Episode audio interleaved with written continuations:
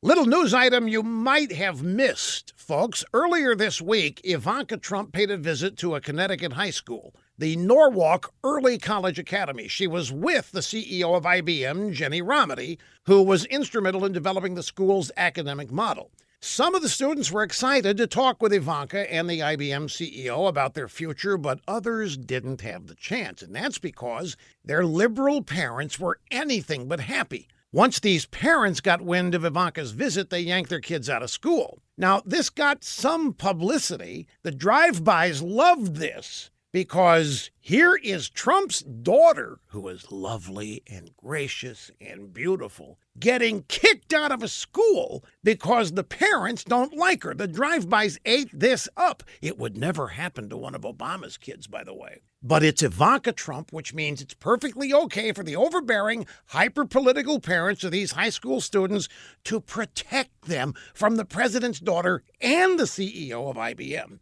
So, as we celebrate peace on earth, goodwill to men, and the joys of diversity this Christmas, just remember love trumps hate, except among Trump haters, in which you can search and search and search, but you won't find any love. You'll find self loathing. You won't find any tolerance. You'll find a bunch of people who just want to shut everybody else down and up.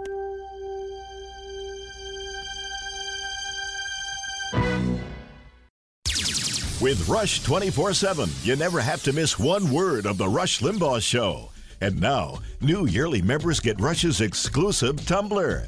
Sip from Rush's wisdom all day long with Rush 24 7 and Rush's exclusive tumbler. It's our best tumbler yet. Check it out at rushlimbaugh.com. You're listening to the EIB Network.